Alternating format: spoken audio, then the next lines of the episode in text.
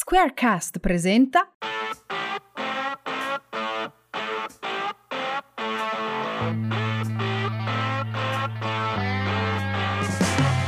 Ciao ragazze, sono Alessia e sono una life coach e sono qua per spiegarvi tutto questo che cos'è.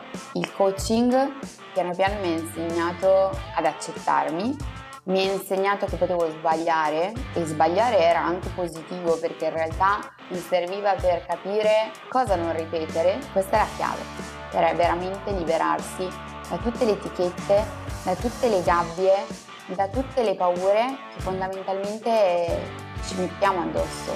Via, vediamole tutte.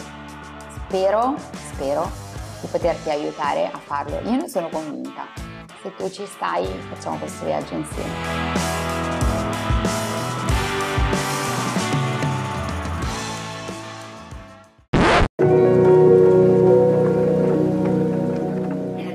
differenza tra un buon obiettivo e un buon proposito, no? Ci sono delle differenze precise. Semplificando spesso si dice una data, non è solo quella, l'obiettivo deve avere delle caratteristiche ben precise. Uno, deve essere scritto in termini positivi, ragazzi, dimenticatevi il non voglio più una cosa, ok, cosa voglio effettivamente, quindi termini positivi.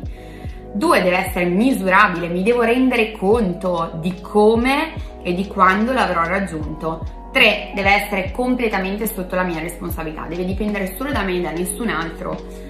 4. Deve essere ecologico per me, deve farmi bene. Che cosa significa? Vi faccio l'esempio con una dieta. Se per fare la dieta e perdere quei chili in pochissimo tempo devo rinunciare a eh, vedere le mie amiche, fare le cene, eccetera, eccetera, e invece quella è proprio la mia valvola di sfogo in questo momento, è ecologico per te? No.